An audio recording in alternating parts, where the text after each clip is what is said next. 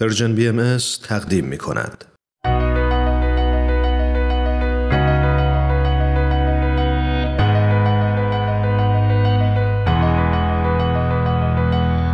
من تنین تشکر هستم اومدم تا از قصه زندگی آدما بگم آدمایی که اهل همین زمینن آدمای موندگار که با قسمتهایی از زندگیشون و مسیری که رفتن می‌تونن راهو به ما بهتر نشون بدن و مسیرمون رو هموارتر کنن. به نظر من همه ما آدما برای هدفی به دنیا آمدیم و چه عالی میشه اگه برای رسیدن به هدفمون بهترین خودمون باشیم.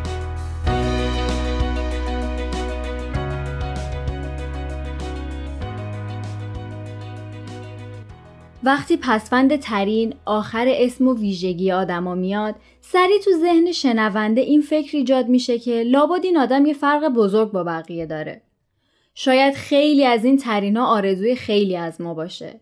شایدم به این فکر کنیم که چطوری یکی می‌تونه باهوشترین، یکی ثروتمندترین یا یکی مشهورترین آدم جهان باشه. آدما می‌تونن صفات و ویژگی زیادی داشته باشن اول و آخر اسمشون لقبای مختلفی بیاد که تا سالها بعد از مرگشونم تو ذهن خیلیا بمونه. ولی داشتم به این فکر می‌کردم که پسفند ترین برای اسم هیچ کس نمی‌تونه ابدی باشه. شاید یه روز بعد، شایدم ده سال بعد یکی دیگه بیاد و لقب مثلا ثروتمندترین زن دنیا یا بهترین تنیسور جهانو از آن خودش بکنه. اصلا نمی‌خوام بگم که بهترین بودن تو جهان ارزش کمی داره بیشتر این آدما برای رسیدن به بالاترین مقاما و درجه ها تلاش کردن، مشهور شدن و اسمشون رو تو خاطر خیلی از ماها ثبت کردن. ولی داشتم فکر می کردم هر کدوم از ما آدما تو محیط های مختلفی بزرگ شدیم. امکانات و شرایطمون کاملا با هم فرق داشته. بعد به این فکر کردم که ما در یه حالت می‌تونیم به صورت ابدی ترین رو پسفند اسممون کنیم اونم وقتی سعی کنیم بهترین خودمون باشیم این قسمت ثروتمندترین مرد جهان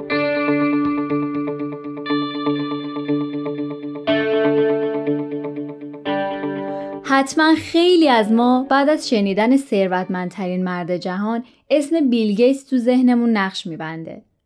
ویلیام هنری بیل گیتس سوم از بزرگترین تاجرین و کارآفرینان دنیاه. که تو سال 1955 توی خونواده نسبتا مرفه در سیاتل آمریکا به دنیا اومد. مادرش ورزشکار و دانشجوی دانشگاه واشنگتن بود که حضور پررنگی تو فعالیت های دانشجویی و خیریه های مختلف داشت. رابطه بیل با مادرش خیلی نزدیک بود. همیشه با مادرش به کلاسا، مجامع و سازمانهای خیریه می‌رفت. حتی در سن خیلی پایین تو جلسات و جمعای خیلی مهم مادرش رو همراهی می‌کرد. عشق زیاد به مطالعه کتابای مختلف و دانشنامه ها قسمت زیادی از نوجوانی بیل گیتس رو پر می‌کرد و این شاید یکی از اصلی ترین تفاوت های اون با همسن و سالاش می‌شد.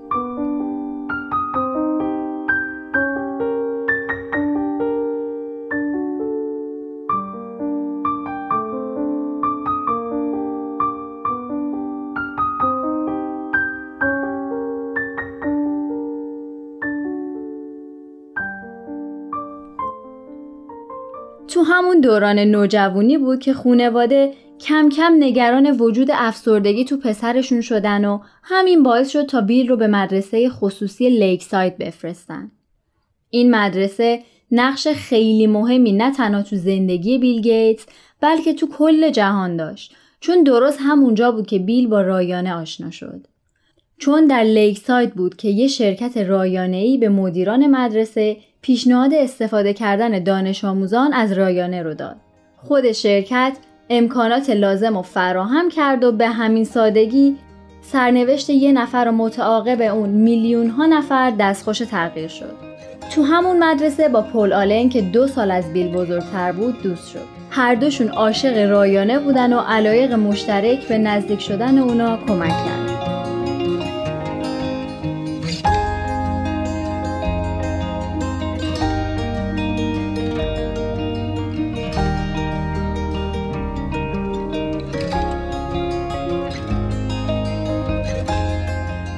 سال 1970 وقتی که بیل فقط 15 سال داشت به همراه پل کسب و کاری راه انداخت. برنامه رایانه‌ای که رفت و آمد شهر سیاتل رو نظارت می‌کرد.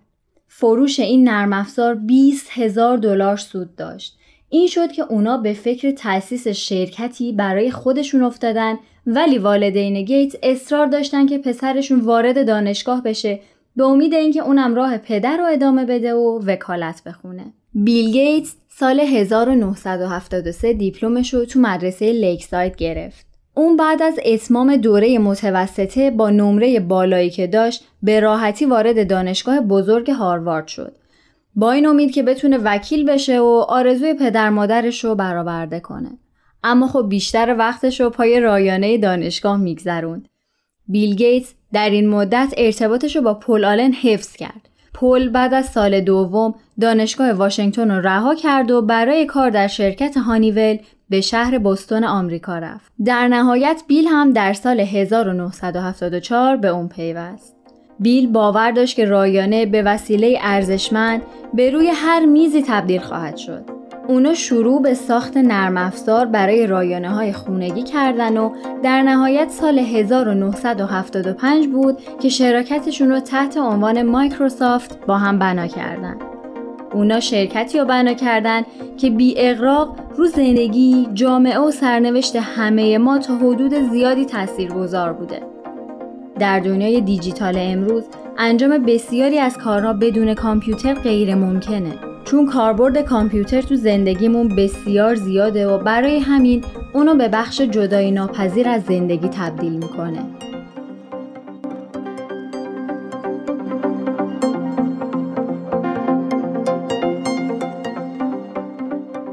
گیتس تو سال 2000 پس از 25 سال از مدیرعاملی مایکروسافت کنارگیری می‌کنه ولی همچنان به عنوان مدیر ارشد اجرایی و رئیس هیئت مدیره این شرکت تا 2014 فعالیت می‌کنه و پس از 39 سال با کنارگیری جان دبلیو تامسون به جای ایشون منتصب میشه. بیل گیتس تو سال 1994 ثروتمندترین فرد دنیا میشه. این اواخر هم بنا به آماری که تو سال 2018 منتشر شد تو جایگاه دوم لیست ثروتمندان قرار می‌گیره. من ثروت بیل گیتس رو فقط تو دارایش خلاصه نمی کنم. بشردوستی در نزد گیتس از اهمیت بالایی برخورداره. بیل و همسر سابقش بنیاد خیریه رو با سرمایه حدوداً 28 میلیارد دلار ایجاد کردند تا فعالیت های بشردوستانه رو تو زمینه های بهداشت جهانی و آموزش حمایت کنند.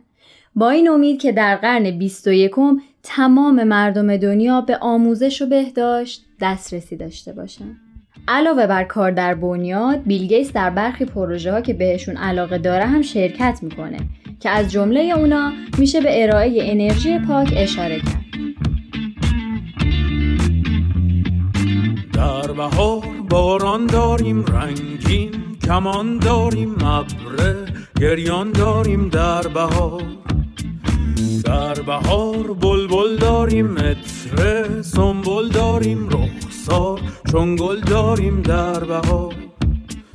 بیا بریم کنار گلها اگه می‌تونی. بیا با بگذر از روی پلها اگه می‌تونی. دست تو بزا تو دست یارت بشه درمونه دل بیقرارت بهش بگو بیاد کنارت اگه می‌تونی. در بهار شکر داریم مشک و انبر داریم قند و اصل داریم در بهار. در بهار خونه داریم محفل شبونه داریم روزگار گونه داریم در بهار. بیا بریم کنار گلها اگه می‌تونی. بیا و بگذر از روی پلها اگه می‌تونی.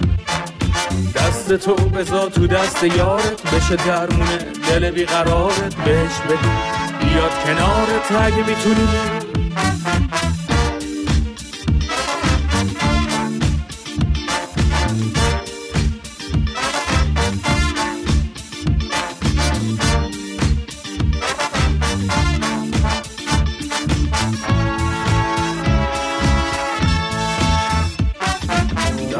بهار طوفان آمد تا خود صبح باران آمد سیل خروشان آمد در بهار.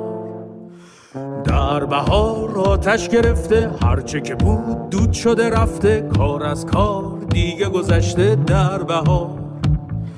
بیا بریم کنار گلها اگه می‌تونی بیا و بگذر از روی پلها اگه می‌تونی بیل همواره تلاش داره که در نوآوری هایی سرمایه گذاری کنه که زندگی رو برای فقیرترین مردم بهبود ببخشه. این شاید همون قسمتیه که بازارها و دولتها در حل مشکلات مربوط به اون عاجزن. ثروتمندان زیادی تو کل دنیا وجود دارن ولی چیزی که باعث تفاوت بیل گیتس با خیلی از اونا میشه خدمت به جامعه و خیریه های مختلف و کمک هایی هست که برای بهبود جامعه انجام میده. داشتم به این فکر می کردم که تک تک ما تو هر راه و زمینه که دوست داریم فرصت اینو داریم که پیشرفت کنیم و چقدر دنیا جای قشنگتری میشه اگه همه ما آدما با هر هدف آرزویی برای داشتن یه جامعه بهتر و پویاتر همه تلاش خودمون رو بکنیم. بیل گیت مهمترین دلیل موفقیتش رو خوندن و مطالعه کتابای مختلف می‌دونه و چقدر خوبه که تو دنیای امروز ما به داده های مختلف دسترسی داریم. کتابا و مقالات و فیلم های مختلف که تو هر زمینه ای با سرچ کردن تو دنیای وسیع اینترنت و دیجیتال می‌تونیم به راحتی بهشون دسترسی داشته باشیم.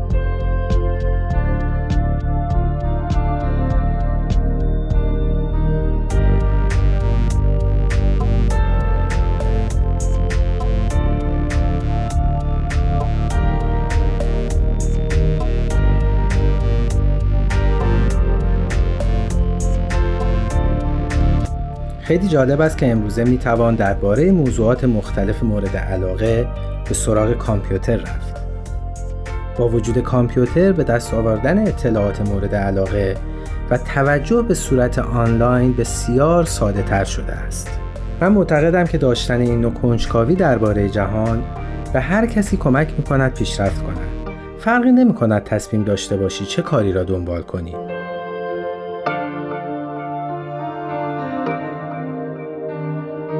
یکی از دارایی های شرکت ما پندار آدمی است.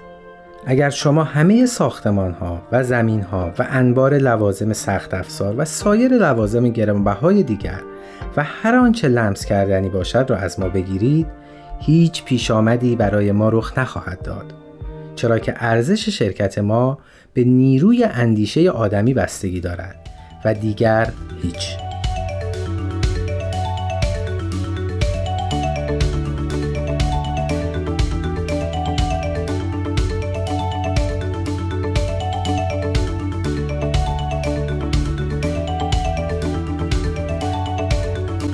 با هم قسمتی از سخنان بیل گیتس رو شنیدیم.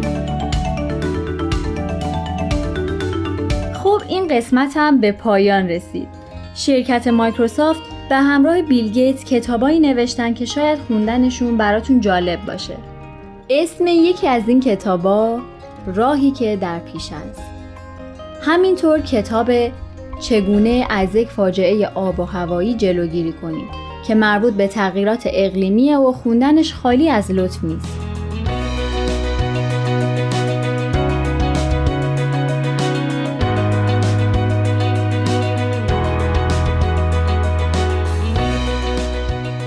امیدوارم که تا اینجا از شنیدن این برنامه لذت برده باشین. خوشحال میشیم شما هم اگه اشخاصی می‌شناسید که داستان زندگی یا قسمتی از مسیر زندگیشون براتون جذاب بوده اسم اون شخص رو برای ما از طریق at Persian BMS Contact در تلگرام بفرستید. ممنون که با ما بودین تا یه شخصیت موندگار رو با هم بشناسیم. شما می‌تونین این برنامه رو از تارنما، تلگرام و SoundCloud Persian BM دنبال کنید. از همین راه هم نظر و پیشنهاداتتون رو برای ما بفرستید. اینم بگم که اگه از طریق پادکست به ما گوش می‌کنید خوشحال میشیم که به برنامه هایی که دوست داشتین امتیاز بدید امیدوارم تا مسیر زندگی برای رسیدن به هدفتون هموار باشه. تا برنامه بعد خدا نگهدارتون. تهیه شده در پرژن BMS